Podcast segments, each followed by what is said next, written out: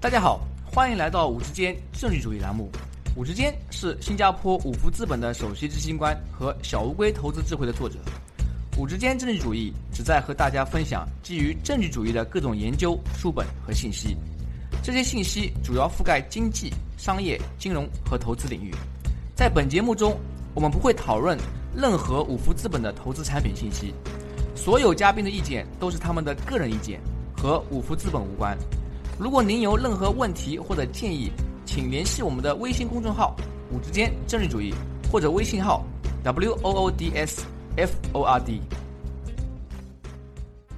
各位听众朋友，大家好，欢迎来到“五之间政治主义”专栏。今天我的嘉宾是上海交通大学安泰经管学院金融学助理教授舒海滨先生。舒教授毕业于中国科学技术大学，他同时也是弗吉尼亚大学达顿商学院联合培养博士和博士后。舒教授曾历任长江商学院 Research Fellow、香港科技大学访问学者、上海最惠宝网络科技有限公司首席战略官、副总裁。舒教授的学术研究主要集中在实证公司金融和公司治理领域。他的研究成果发表在《Journal of Financial Economics》、《Journal of Management Studies》、中国管理科学等学术期刊。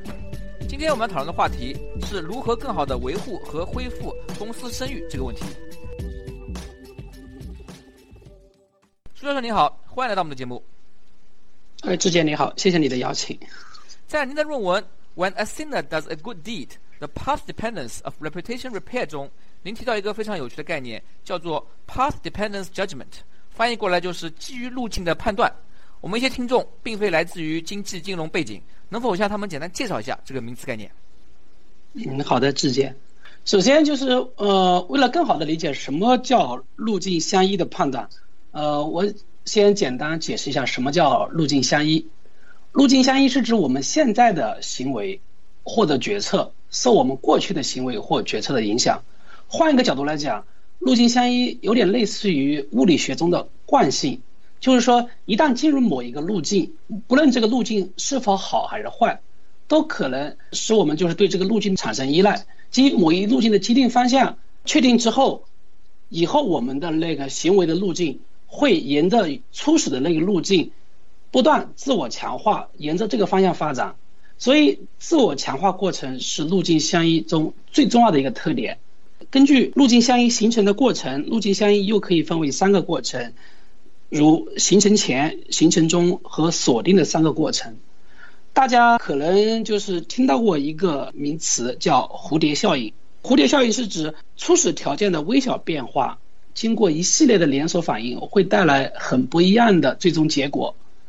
大概十几年之前有一个电影，可能很多人看过，名字也叫《蝴蝶效应》。整个电影的故事情节就是围绕主人公童年时细微差别的选择，导致主人公成年后截然不同的命运。也就是说，主人公的人生是路径相依的，依赖于他童年时的每一个选择，即便是一些看似微不足道的选择。路径相依理论。不仅仅适用于解释人的行为路径相依性，也可以帮助我们去理解一个国家、一个企业，甚至是就是说一种 NGO 各种各样的一种组织，它的行为的路径相依性。更抽象一点，路径相依可以帮我们理解经济社会制度的演变规律。比如，美国制度经济学家道格拉斯·劳斯，因为他在制度经济学中路径相依理论的贡献，而获得了一九九三年的诺贝尔经济学奖。经过我上面的解释，相信大家对什么是路径相依有一定的理解了。那接下来我简要的介绍一下什么是路径相依的判断。顾名思义，路径相依的判断是基于历史行为路径的判断。比如说，我们想判断一个人是否诚信，我们就根据其过去与诚信相关的历史记录，来帮我们去预测这个人未来的诚信程度，是吧？即此人的信用评级。相信这一点。比较好理解，基于历史行为路径的判断，我们不但可以判断一个人的信用，还可以判断一个人其他方面的属性。这一点就是可能会被大家所忽略，因为我们经常总是听到一个人的信用怎么样，但是没有听到就是说，哎，这个人就是其他方面，就是我们比如说给一个人的性格一个测试，一个能力的一个评分。但是基于路径相依的判断的理论，我们也可以根据其过去的行为去判断这个人的。性格、能力等其他方面的属性。同理，我们也可以根据一个组织机构，如一个政府、企业，比如说红十字会组织，它过去的一些表现，我们可以判断，哎，这个政府、企业或者红十字会在某件事情之后，它会做出什么样的举动。我这篇文章是和香港岭南大学黄曼丽教授合作的文章，就是用路径相依判断理论来理解声誉受损的企业在修复生育的尝试过程中，其过去行为是如何影响其生育修复努力的有效性的。值得一提的是，本文的研究逻辑不仅仅适用于企业，同样也适用于理解国家、政府以及个人的生育修复，就是他们的修复也是。遵从路径相依判断的规则的。那这里苏教授向我们听众朋友们解释了一下论文中一个非常关键的理论，就是路径相依理论。我们是不是可以这么理解啊？就是其实您刚刚说的路径相依，反映了很多就是所谓的连锁反应以及前因后果。就说什么事情在某一个时间、某个公司或者某个人，他会选择这么做，或者被人家认为他是这样的，其实并不是空穴来风，而是都是有前因后果的。很有可能，有时候甚至和他几年前甚至十几年前做出的选择也有一定的关联性。嗯，是的，可以这么理解。这也就是我之前强调的路径相依，可以就是说简单的分为三个过程，就是形成前、形成中以及锁定。可能一些微小的事件在第一次发生的时候，大家还没有意识到它是一个路径相依，就是说这个人反映这个人，就是比如一个人他做的一个举动。这个一个单联的一个小的举动，能反映他某一些方面的一个特质，所以是就是说这些一系列的事件在逐渐叠加过程中，然后慢慢就形成了呃大家觉得呃认为呃这些事情反映了这个人的某些特征，所以的话他后面的一系列的面对同样的事情，他的选择他的决策都是和之前是高度相关的。当形成过程中就是形成积累到一定量的时候，发生一个质的转变。就是说，进入一个锁定状态，一看到这件事情，这种行为不用经过任何的判断，就肯定从 A 就得出 B 了。所以也是就是之前提的路径相依过程中最重要的一个特点，就是自我强化的过程。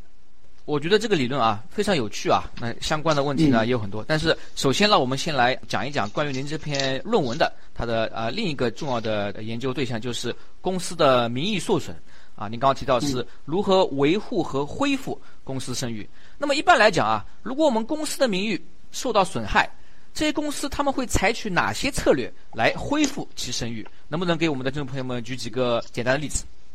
首先，就是为了更好的理解，就是说如何去恢复声誉啊。呃，首先我解释一下什么是声誉，就是说我们大家通常理解的声誉可能有一点点不一样，可能大家在这个上面理解有一些偏差。什么是企业声誉呢？企业声誉就是说我们一般理解，除了客户、员工之外，企业还需要和它的供应商、竞争对手、政府以及一些环保组织、NGO 组织。众多的利益相关者，他们需要互动，是吧？所以企业的声誉的话，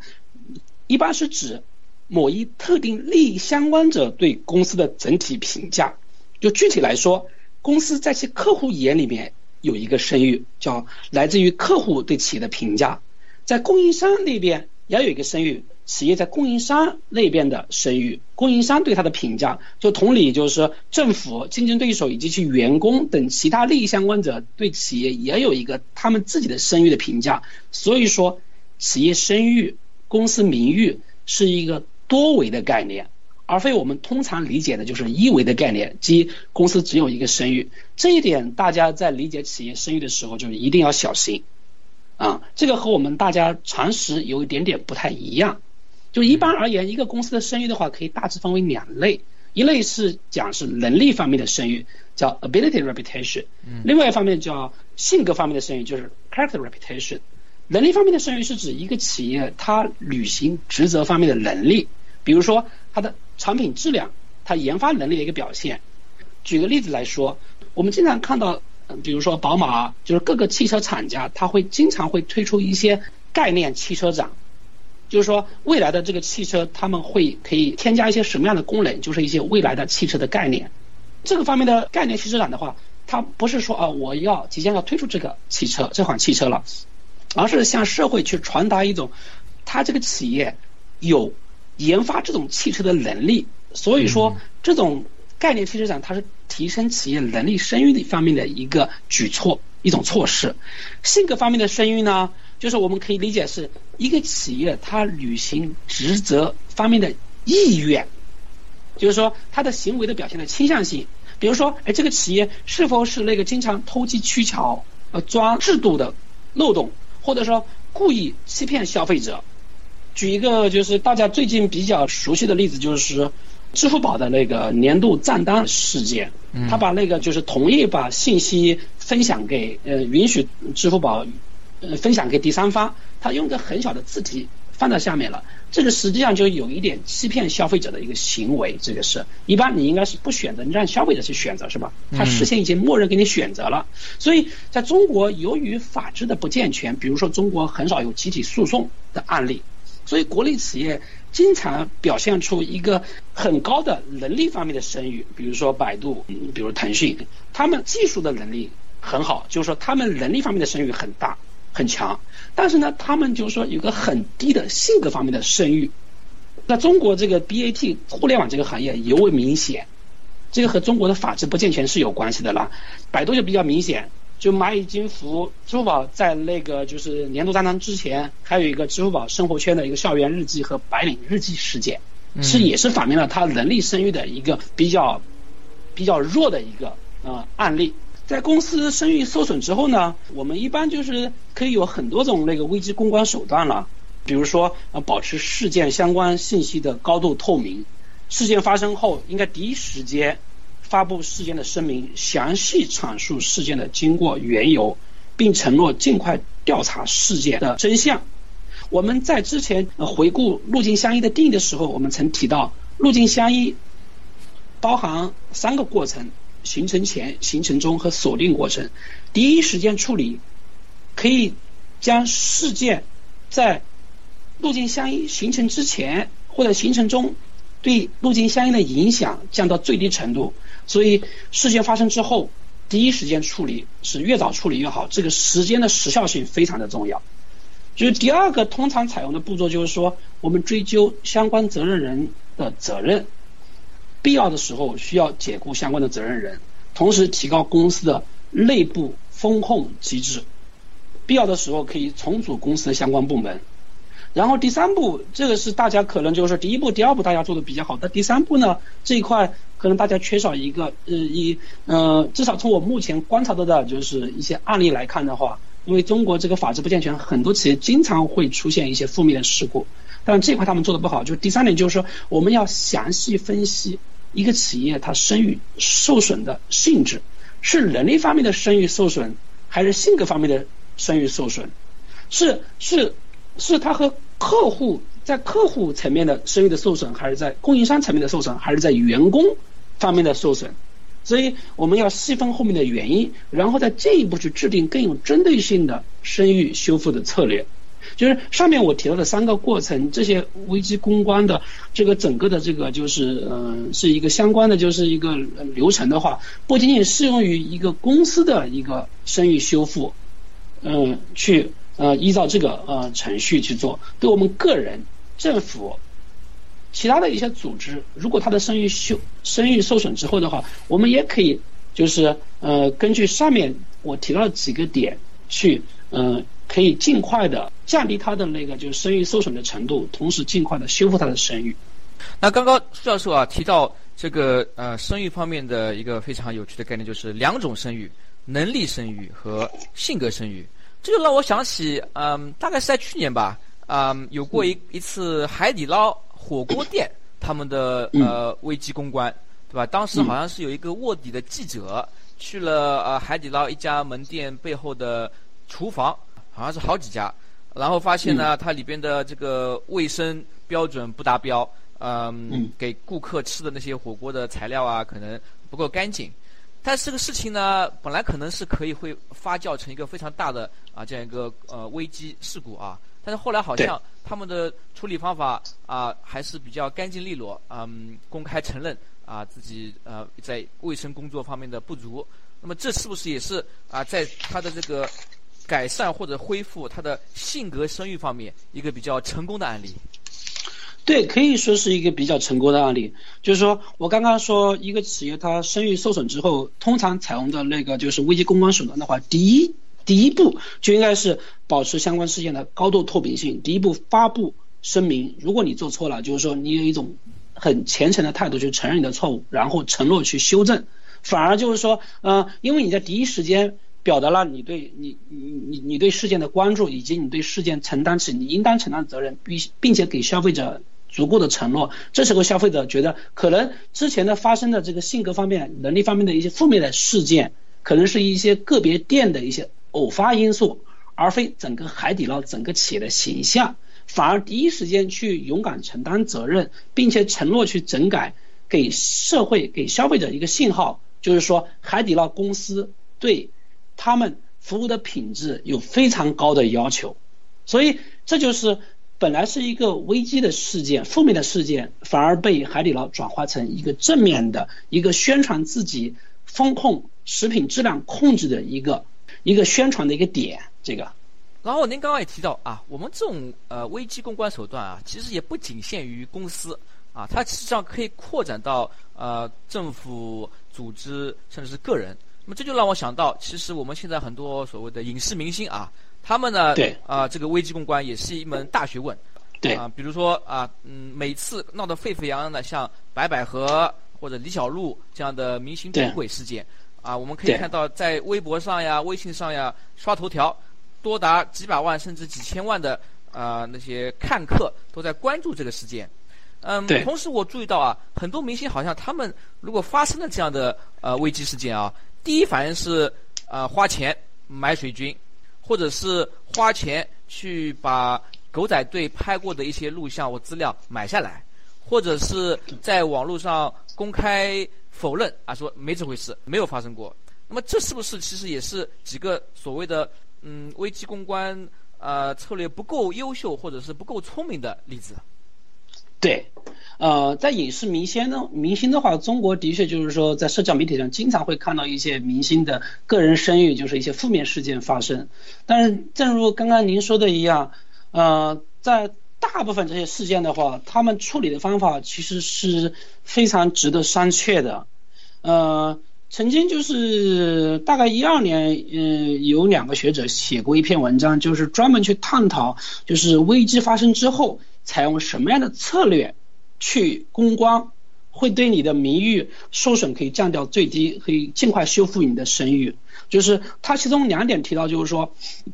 第一，你去坚决的否认，就是什么都不解释，直接否认说不存在这件事情，大家理解错了或者什么的，就是也没有更详细的解释，没有没有把信息的，就是没有把相关的信息提供给读者，所以读者可能会觉得，哎，这个人是故意隐藏什么。嗯。第二种的话就是说。对撒谎，第二种的话就觉得，哎，这个读者的这个是，呃，有一些偏见，或者就是仇富心态，或者是什么一个心态，然后就是很蔑视，就是说，呃，很轻视这个读者的观点，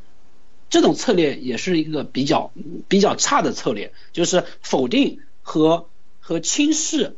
嗯，读者的评价，这两个都是最差的策略。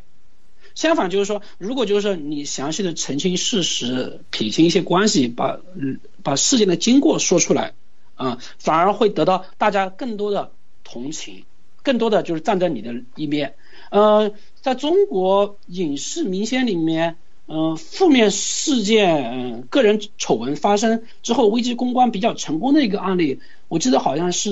几年前那个文章，当时他那个就是出轨。他的老婆就第一时间在微博上说，就是说不管怎么样，就是还是欢迎他回家，两个人之间感情很好。然后文章过了两天之后，也在微博上就是就相当于做了一个承诺一样。所以整个文章的他当时的那个丑闻出轨事件对他的影响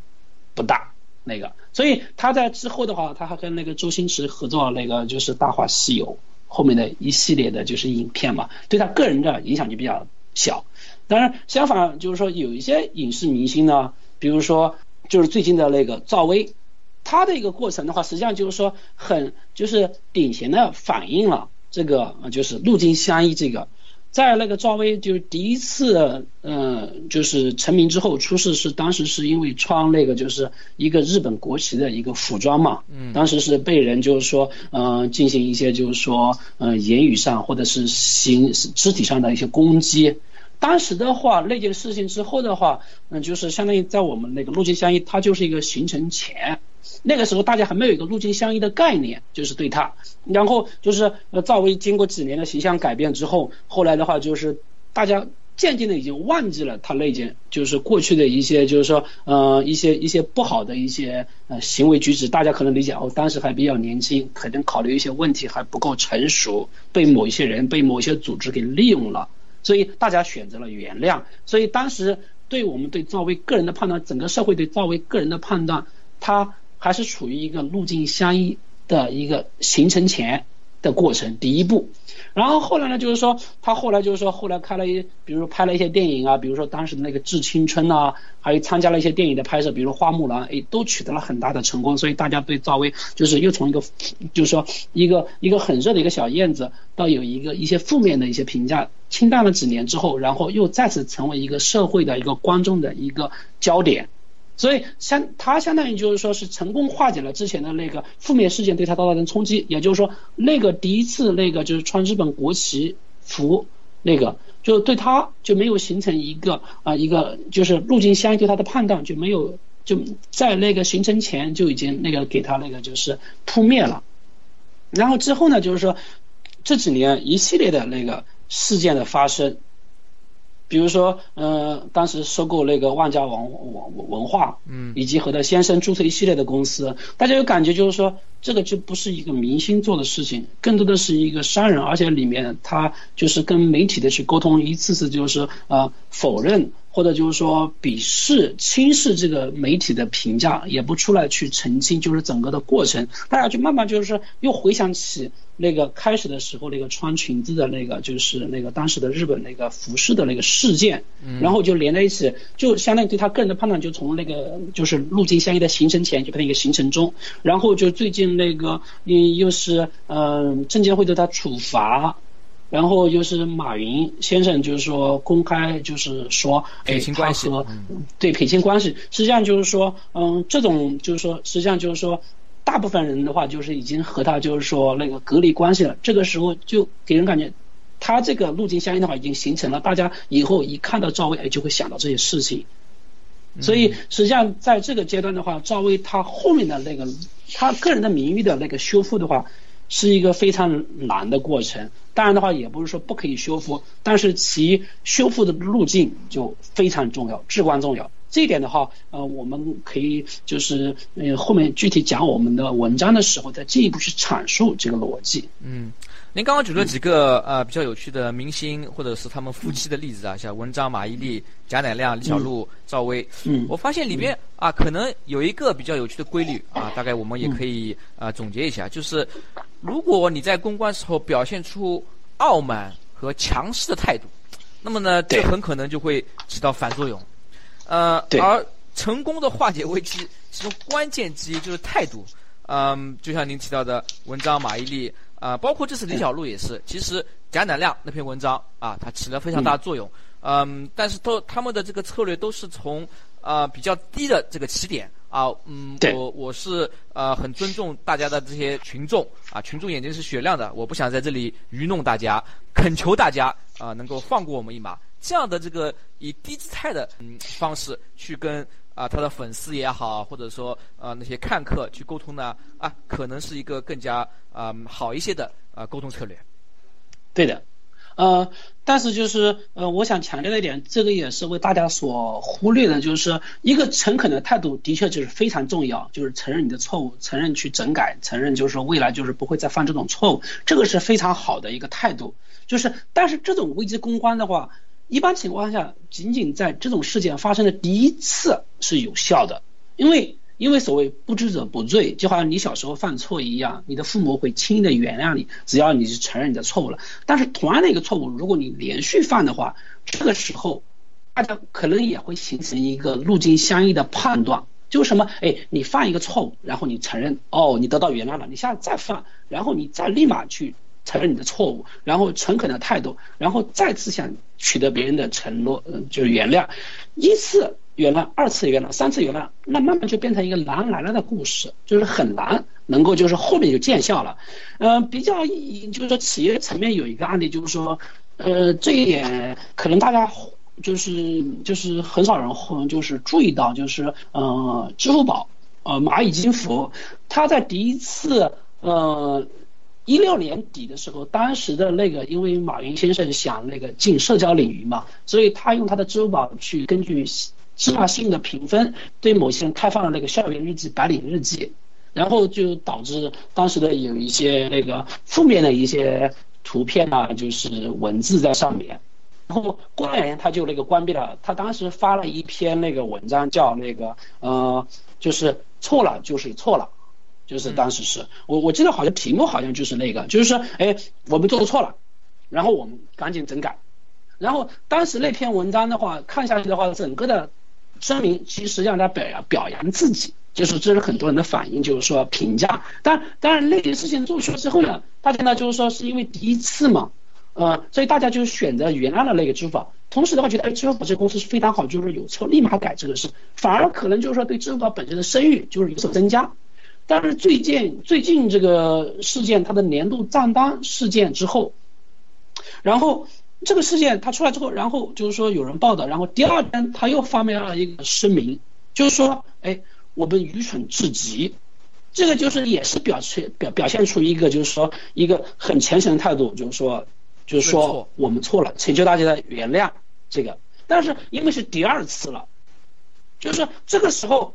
我我不知道你是怎么解读的，我的解读就是说，我我我在怀疑是不是支付宝它本身它利用自己的垄断地位，它不断去尝试突破挑战一些那个社会的规则一些底线，因为他做了，国家也没有相关的法律哦，OK 你这么做了，我要给你多少处罚没有？他去尝试，如果就是说，哎，消费者不提出了。那实际上就是说，他的这个策略就是看事后看的话，就是一个非常成功的一个企业的一个战略策略，对吧？这个取决于这个市场的反应，要对这个问题的它的那个反弹的力度。如果没有媒体报道，如果没有人提的话，这就变成一个很成功的一个企业战略的案例。但是正因为提了，他们再次用这种同样的那个处理公关危机公关的手段，给人感觉就是。诚意不足是一种伪善，就是说他有可能有第一次，有第二次，还有还有第三次，还有第四次，他还这样的话，这反而会形成大家对他的这种那个危机公关的一种那个路径相应的判断了。OK，你这个根本就不是一个很虔诚的态度去承认你的错误，因为这个事情你犯了一次，你犯了二次，你还犯那个事，说明你是有意而为之。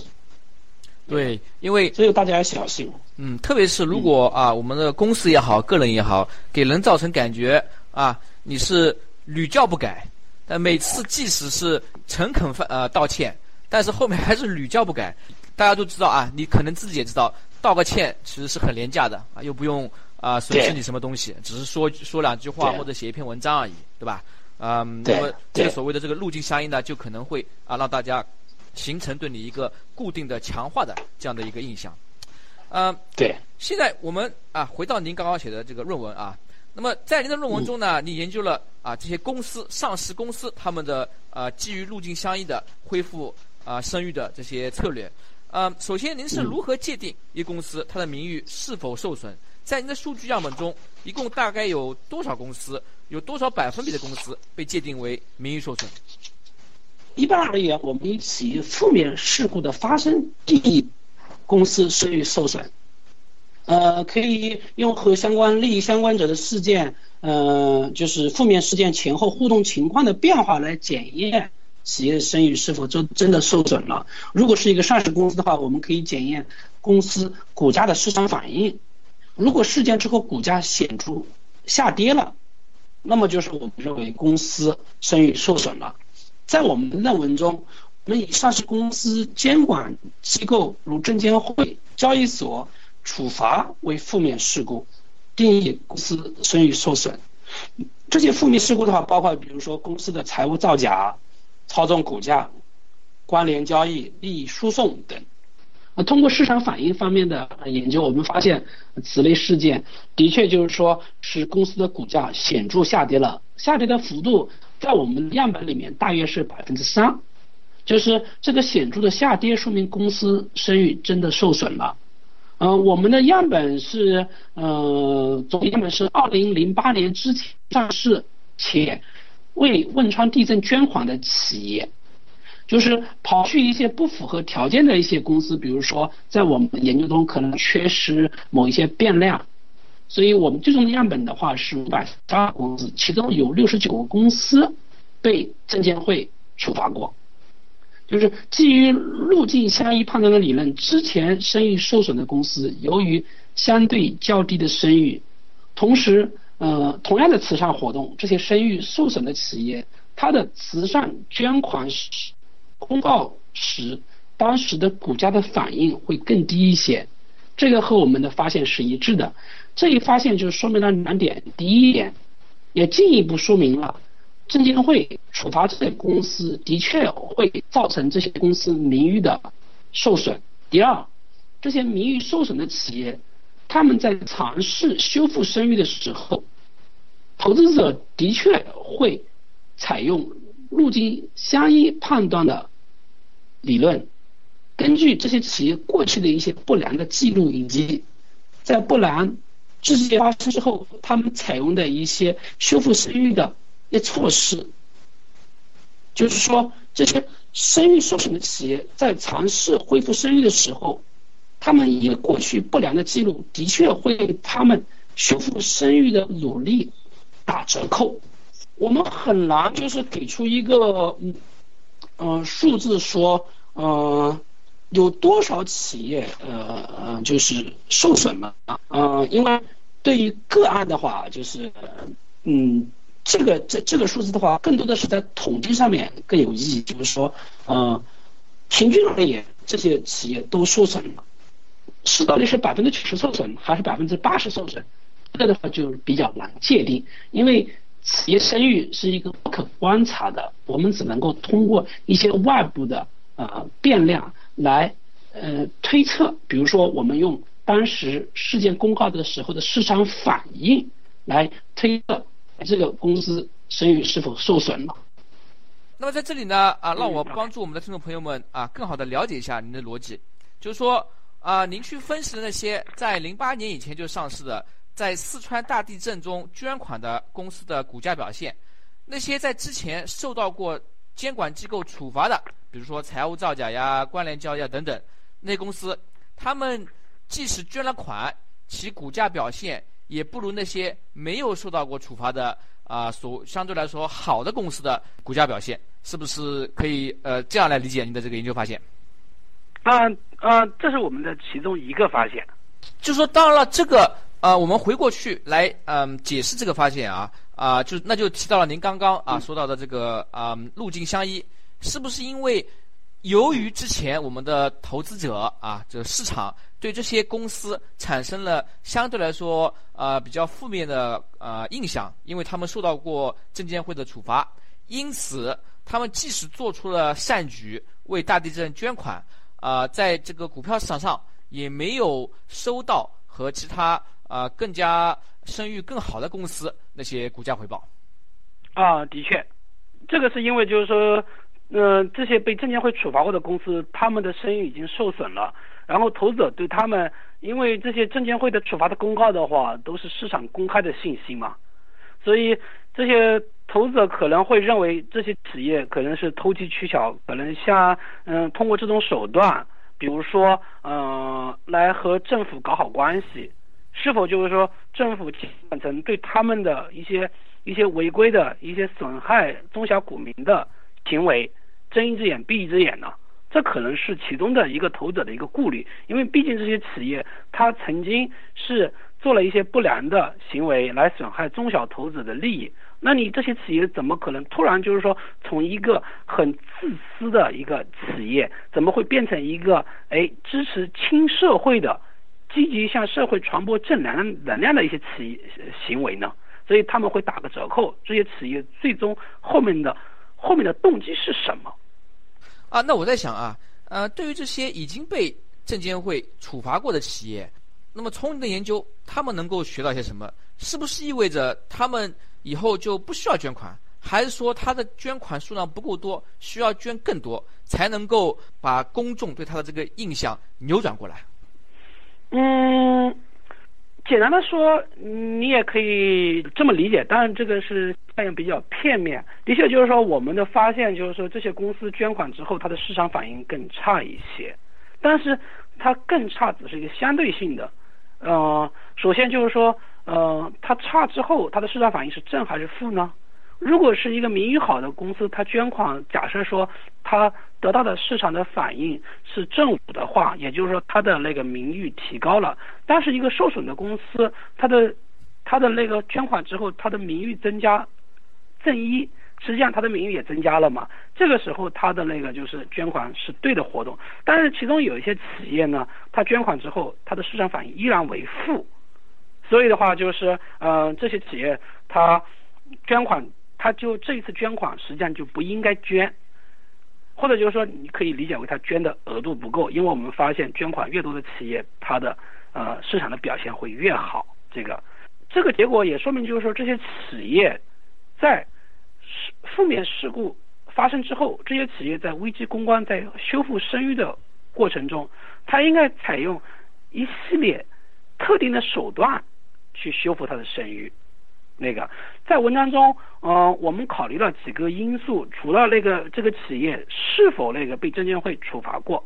然后对于被证监会处罚的企业，我们考虑了这些企业它过去是否有，呃，有一些那个就是呃危机公关的手段来修复他们的声誉。我们考虑了三种情况，就第一种，这个事故发生后，这个企业是否追究了相关责任人的责任。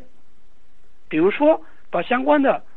应负责任的 CEO 解雇了，这个就是企业他去那个嗯追究责任的一种表现嘛。这样，如果这个事故是因为某一个高管，比如说 CEO，他的原因造成的，如果你把他解雇，也就是说这个公司未来的未来的就不会受之前这个 CEO 的影响了。第二种，我们考虑的是事故发生之后，这个企业是否有改善企业的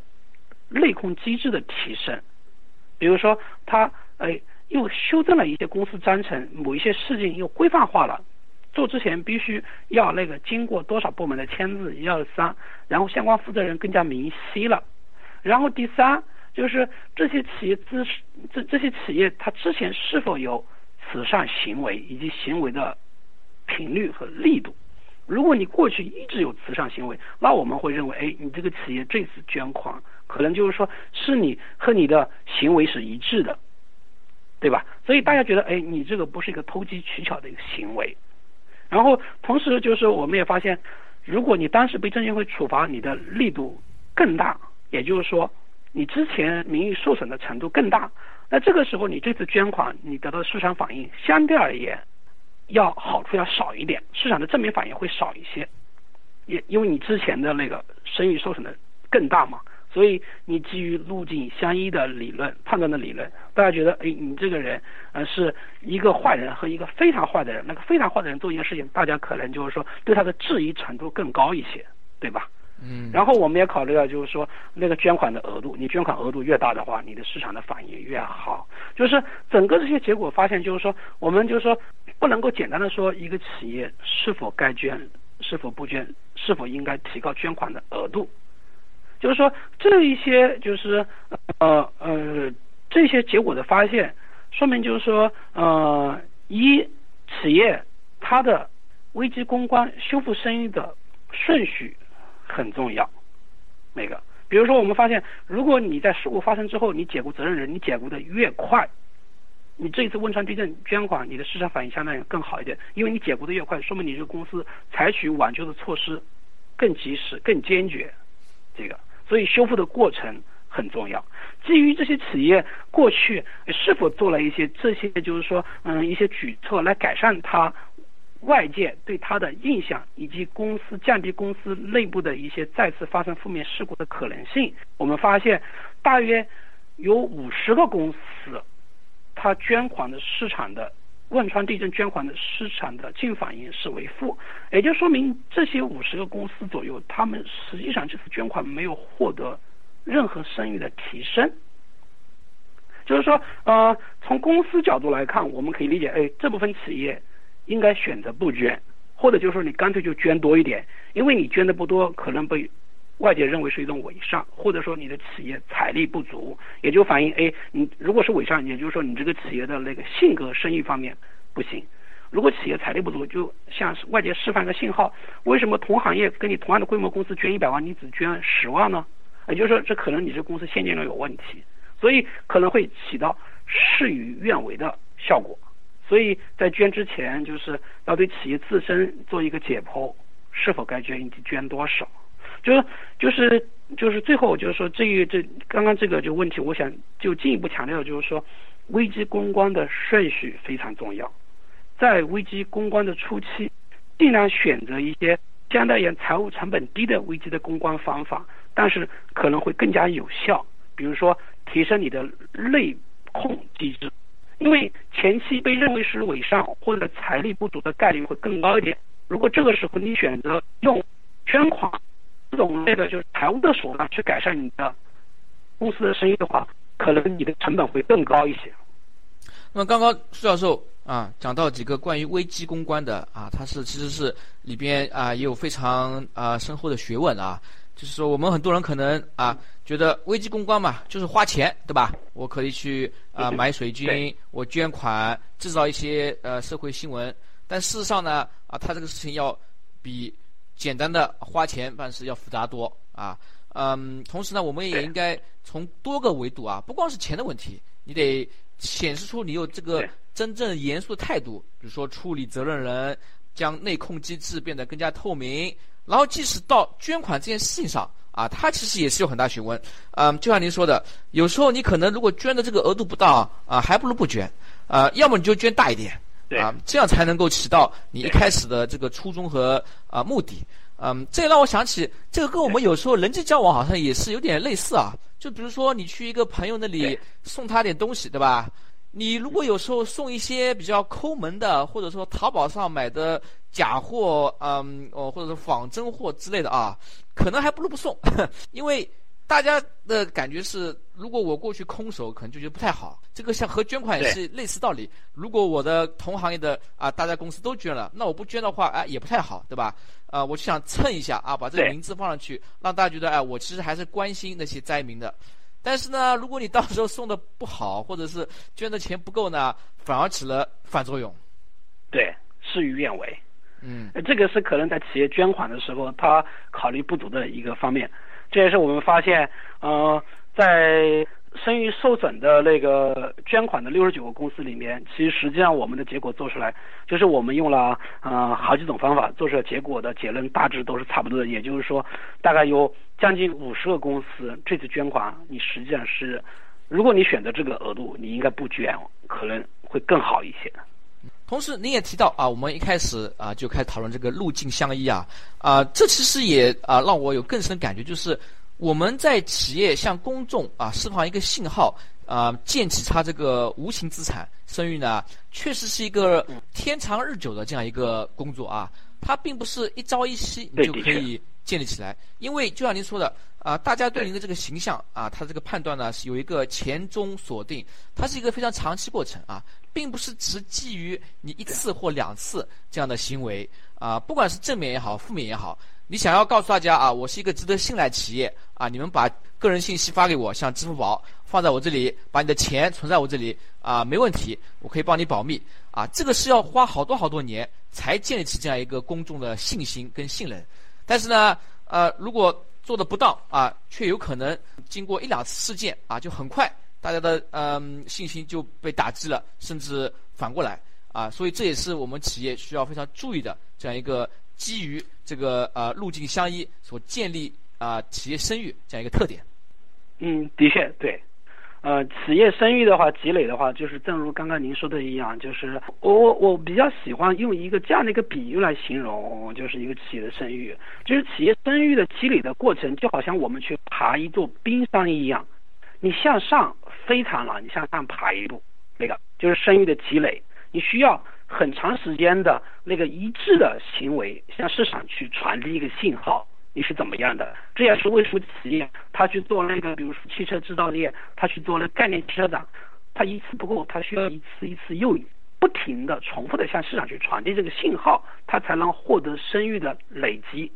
提高那个。所以声誉的累积，声誉的提高，就好像那个。爬一座冰山一样，你每上走一步是非常非常难的。但是，如果你一不小心，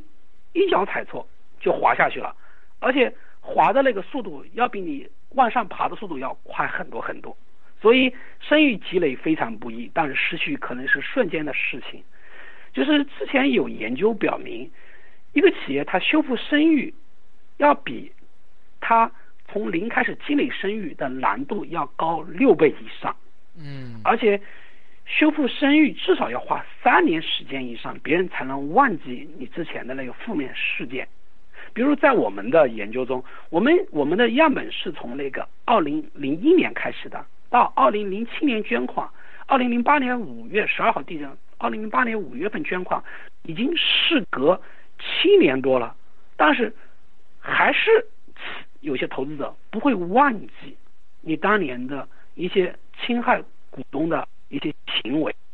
就是你这块声誉还是是一个负的声誉，没有积累起来。在我们现在一个社交媒体很发达、一个信息大爆炸的时代，企业信誉就更显得重要，就好像一个人的他的那个他的那个个人的那个信誉一样。所以，声誉受损，在在这个就是媒体很发达的。信息传播很便捷的时候，声誉受损更加容易，因此我们要更加注意保护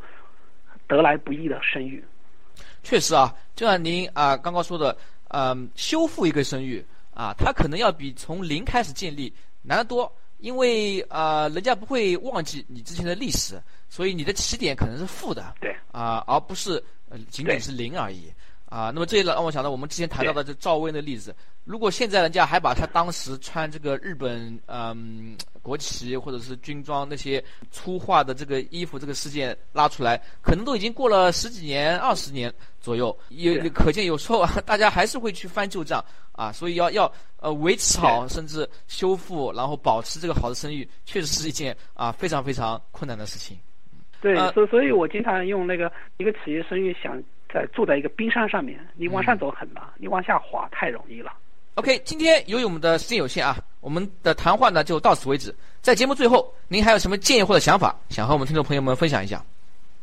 就是最后，我想借这个机会再表达两个观点吧。就是第一点，就是说，嗯，就是我想反复强调，就是说，呃，发生负面事故之后，不要那个恐慌。一定要就是注意危机公关的顺序，一定要在第一时间去，嗯，去就是说向公众去阐明原因，然后表达一个虔诚的态度，然后再定期、及时的向社会去沟通事件调查的那个情况。这样恰当的顺序的话，可能会把危机化为积累声誉的机会。比如，像举个例子，就是当时那个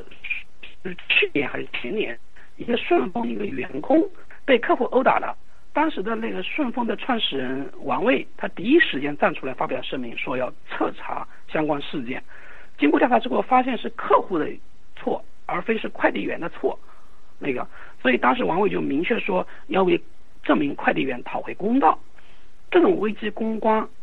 可以肯定是增加了顺丰在其员工中的声誉。后来顺丰上市 IPO 的时候，王卫携带该被打的快递的嗯快递员一起到交易所去敲钟，再次显示了王卫对捍卫顺丰员工权益的决心。可以说这一举动为顺丰在其员工心目中的声誉加分不少。所以危机公关的顺序和及时性非常重要。有时候我们可能会把一场危机化为一个一个一个一个正面传播自己的一个机会，就是第二点，就是说，呃，我想表达就是，企业短期的成功就是可能靠技术、靠市场策略、靠一些关系，但是企业的长期成功，根据我自己的理解，一定是建立在企业正确的价值观上的。就是纵观全球，我们百年企业最深层的、最底层的核心竞争力，我觉得应该是企业的文化和价值观。在这一点上，中国的企业表现的尤为不足。嗯，就好像我之前说的一样，中国企业在能力生育方面表现的都非常好，但是在性格生育方面表现的有很大的不足，投机性非常强。因此。希望就是说，在这个地方，希望我们中国的企业在培养企业文化和价值观方面，都向国外企业学习。硬件可以短期内提升上去，但是软实力可能需要数年的培养，甚至几代人的培养，得来很难，但是失去很容易。谢谢。谢谢收听直间政治主义频道。如果您有任何问题或者建议，请联系我们的微信公众号“五之间政治主义”，或者我们的微信号 “w o o d s f o r d”。祝您有美好的一天。